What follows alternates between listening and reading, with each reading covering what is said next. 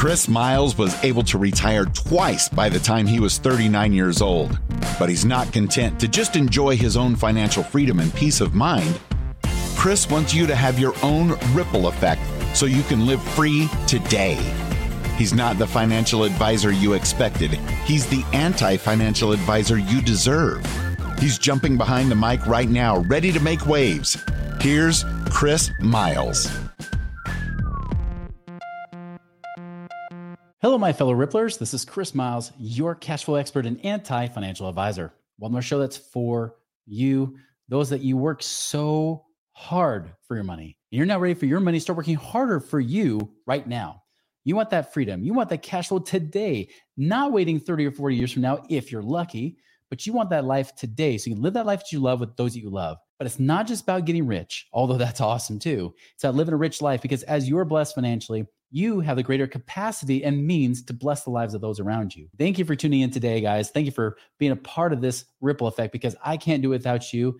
And hopefully, I've been able to add value in your life as well. If so, guys, hey, leave a review. I would love you to do so. Leave a review on on iTunes or YouTube, like and subscribe or whatever it might be. But please uh, leave us a great review. If, if this has created any value for you at all, please do so today. Hey, how amazing would it be if you could create monthly cash flow, passive income from making at least double digit returns on your money? And get this, it's only $1,000 or more that you need to invest. Guys, that's exactly what Secured Investment Corp does. They actually do short term lending to real estate investors that's backed by real estate that you can actually earn double digit returns on. That means 10% or better. It's also IRA friendly and you can even reinvest those monthly distributions to create compound interest on your money too.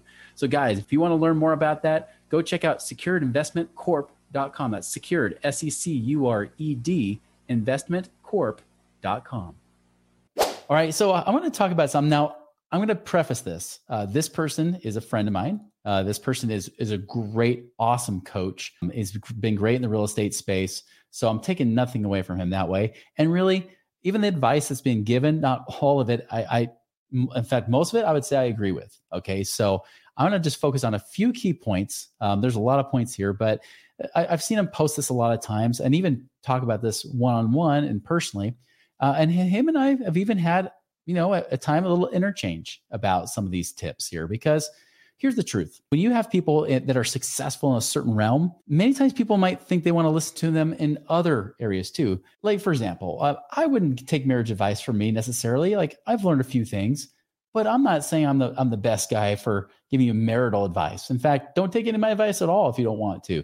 Financial? Great. Investing? Awesome. You know when it comes to that stuff that i've actually experienced and done and i've helped others do too and i've replicated it many many times that's a whole different story than trying to ask me about, for example, uh, macro, even macronutrients, right? Micronutrients, macronutrients, and doing health stuff. Hey, I love that. Health is probably my second love, but you know what? I'm not that great. Business leadership, I know some things, of course, but I'm again, I'm not saying I'm like the authority in these areas, right? I, I know I know just enough to be dangerous. I've known some things that work for me, but I'm not saying that take all my advice in every aspect of my life, right? Take the advice of something that you actually do well. Well, this guy has gone more the coaching route. He is amazing at teaching coaches how to do what they do. And, and so I'm taking nothing away there. But when it comes to his own personal financial uh, type of opinions, they're just that. They're opinions. All right. So I want to talk about these because they're not uncommon. In fact, it's almost like he took this out of the book of like the millionaire next door sometimes, I wonder, right?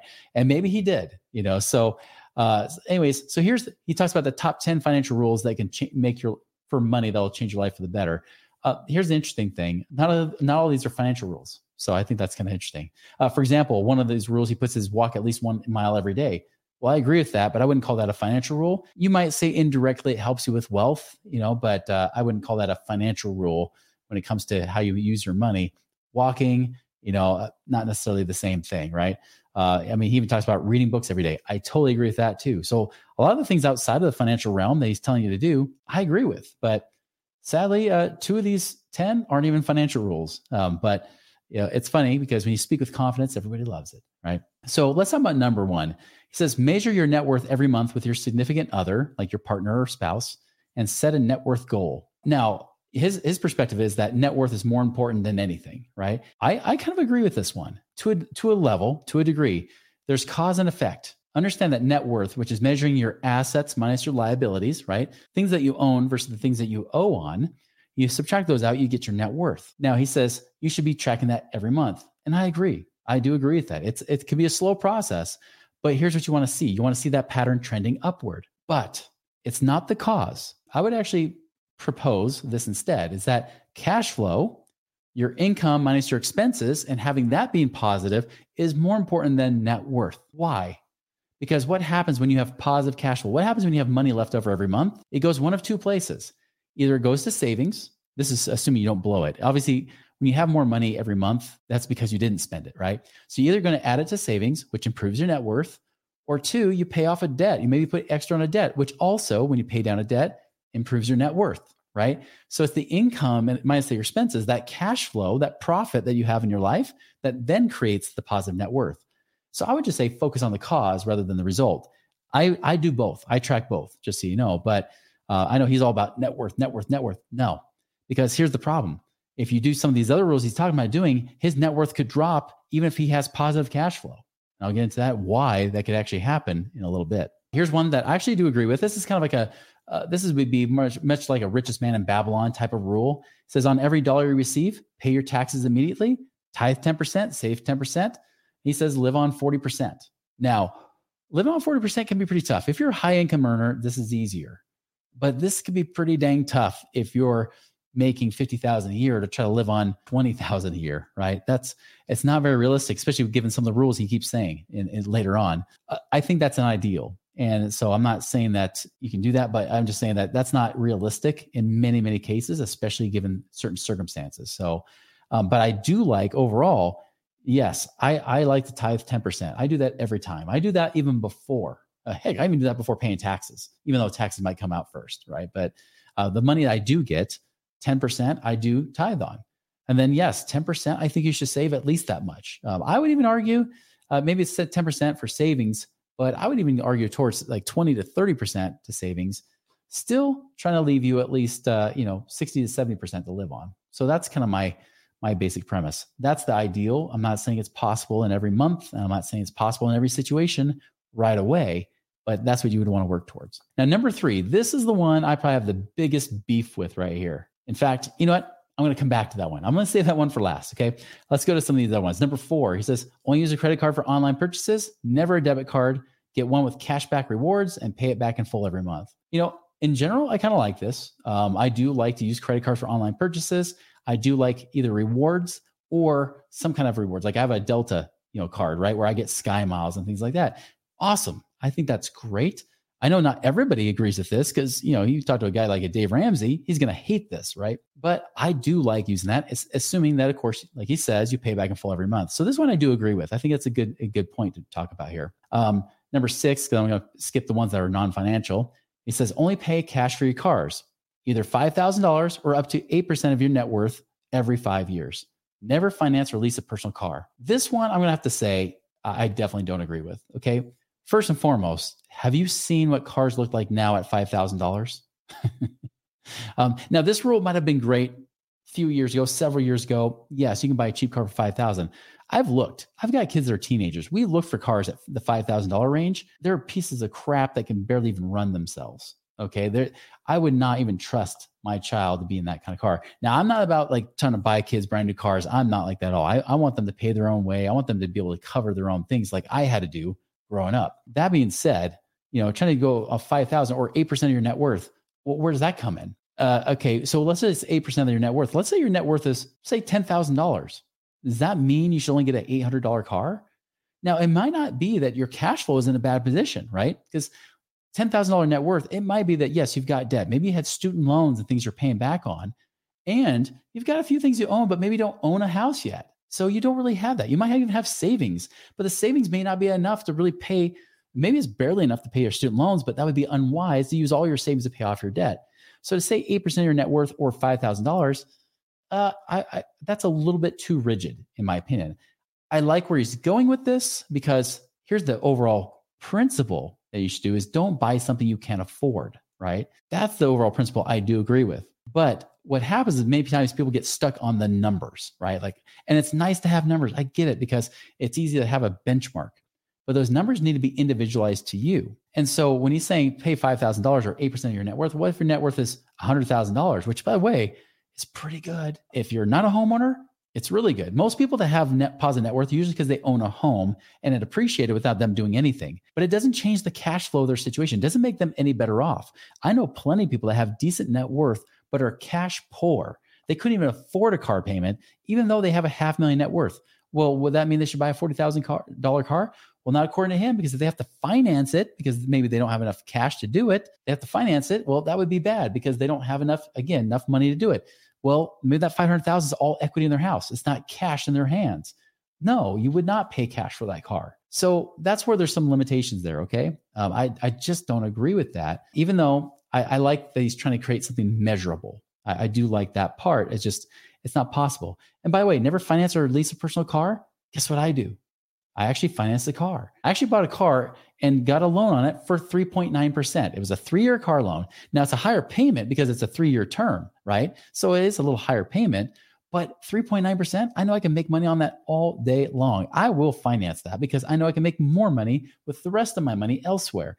Even if it were 7%, I still know I can beat that 7%. Now, do I always like that carry car loan? No, I don't. But here's the problem I have. A lot of times when people make a lot of money, they start creating rules, especially around debt. They'll say things like, you know what, you don't need, you know, you, you, don't, you don't, you, you should pay off your debt right away. You should be debt free.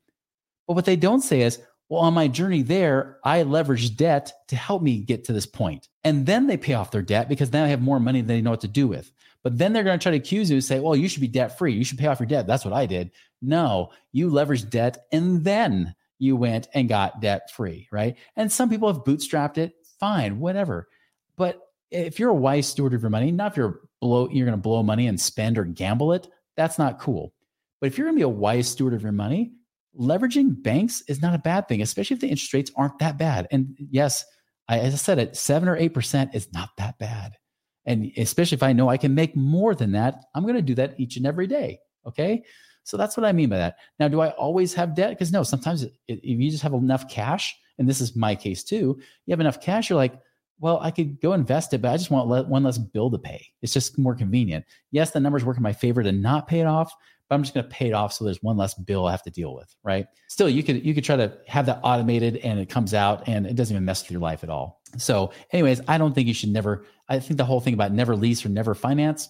I, I don't think that's a good rule in every situation because there are some times you can get zero percent leases or financing. I mean, not zero percent right now, but there are incentive programs, just like I got the 3.9% in today's current higher interest rate environment because they're trying to incentivize people to buy cars. Now, if it got ridiculous, if it were 18%, you betcha I'm going to recommend buying cash if you can, or try to pay it off as quickly as possible if you can't pay cash for it.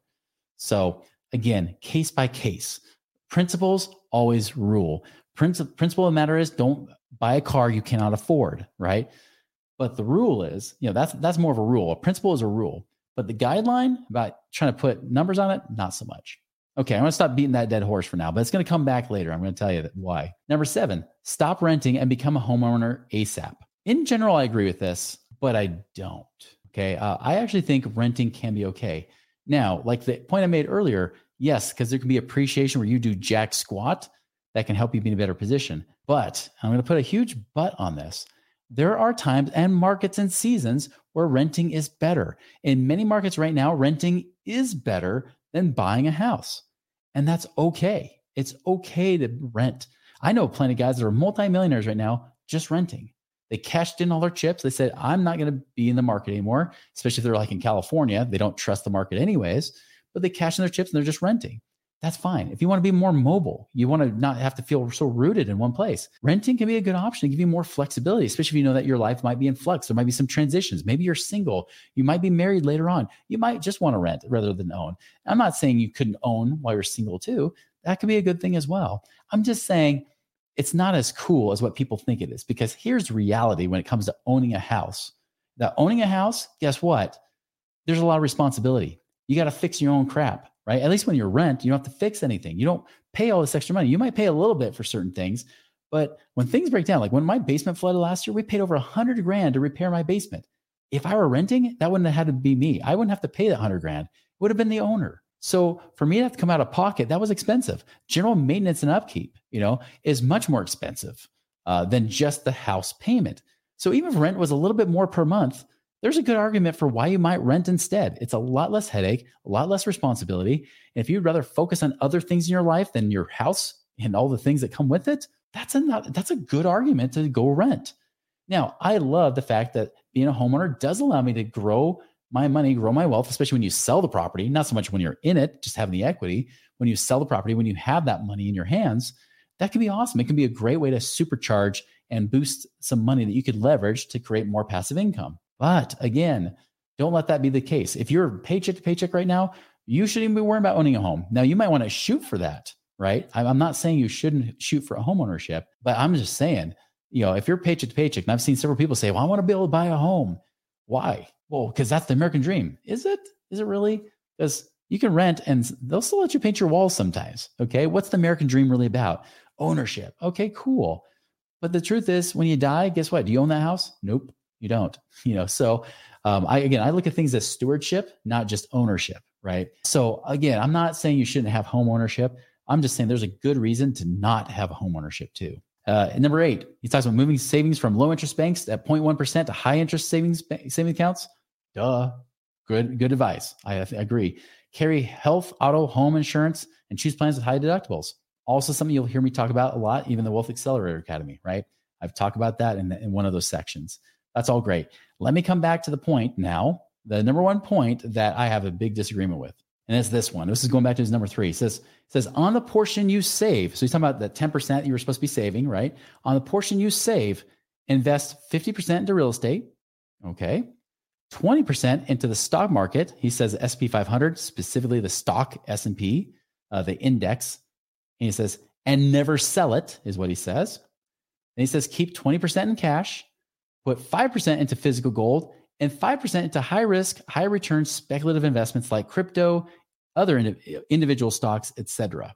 I have a horrible time with this. And him and I actually talked about this because, well, let's be honest. Uh, I, I, had to tell him the, that the returns he thought he was getting in the stock market were false. I was like, that's actually not the returns you're getting.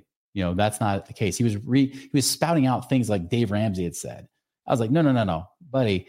I respect you. You're an amazing business owner.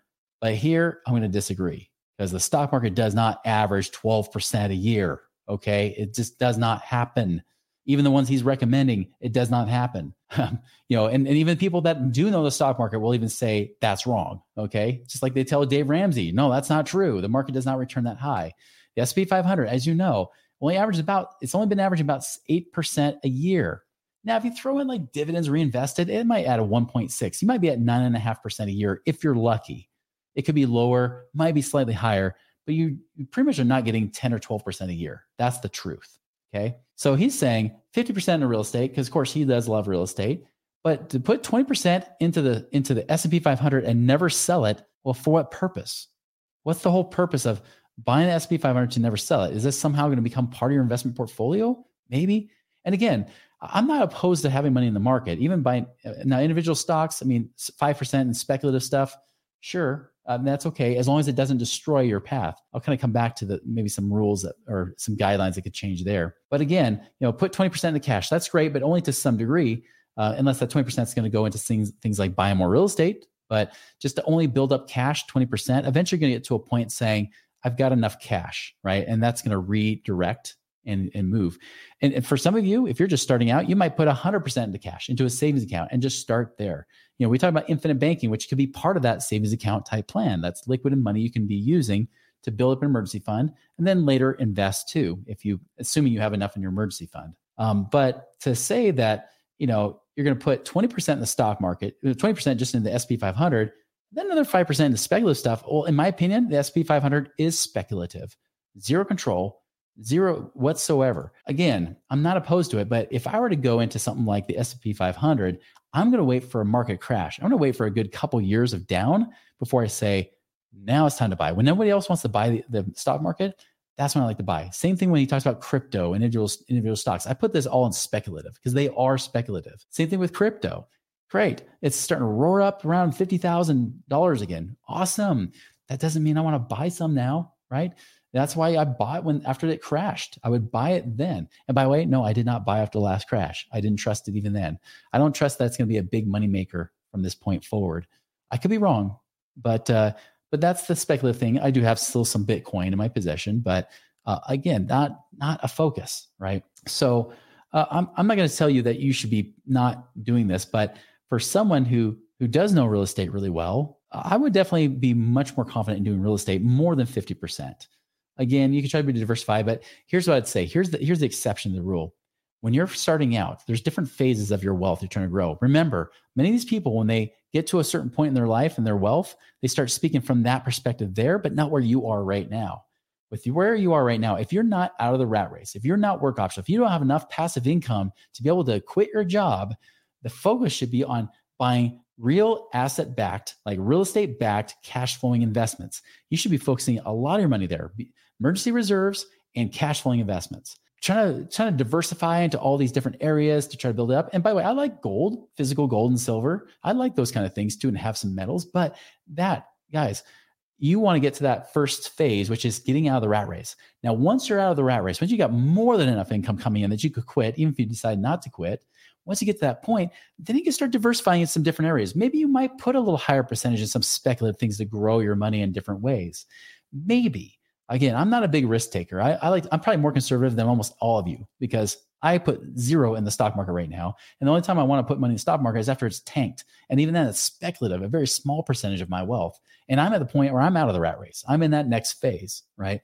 So there's a time and a place for doing these kind of things. But individual stocks, I typically stay away. I'm not saying it's bad because, hey, we've got people, even clients, that will still do that. I'm just saying, get yourself out of the rat race first, focus there, accomplish that objective, then diversify and build your wealth in some other places where if you lose money, it's not going to cripple you. You're still going to be okay. That's kind of what I would say is my general blanket advice in general, right? Is is focus first on cash flowing investments, then later diversify to build wealth in, in other ways. So, anyways, uh, I thought it was interesting because again, just because somebody's good in their field doesn't necessarily mean they're good in all areas of their life and that all the stuff is good. It's okay to disagree with them. And so, again, like I think this guy is a rock star. I love him. I, I love his stuff and everything. I think he's the coolest person ever. But there's some of these these financial things I, I see that I wonder if it's really him saying it or he just learned it from somebody else that's more like that Dave Ramsey saver financial advisor mentality.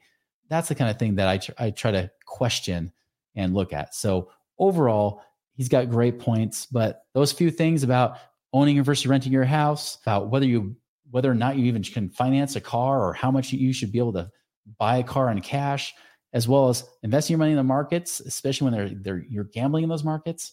You know, I tend not to agree with as much. So you can decide for yourself. These might be real, those kind of suggestions he gave you might like. This is just my own two cents to to kind of give you a different perspective and and to kind of show you that even though I was a trader in the stock market, I have a different perspective. I actually traded in the stock market more than he has.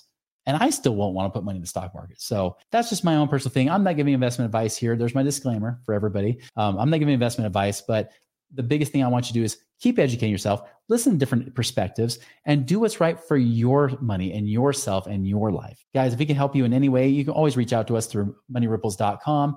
Go and make a wonderful, prosperous week. see you later.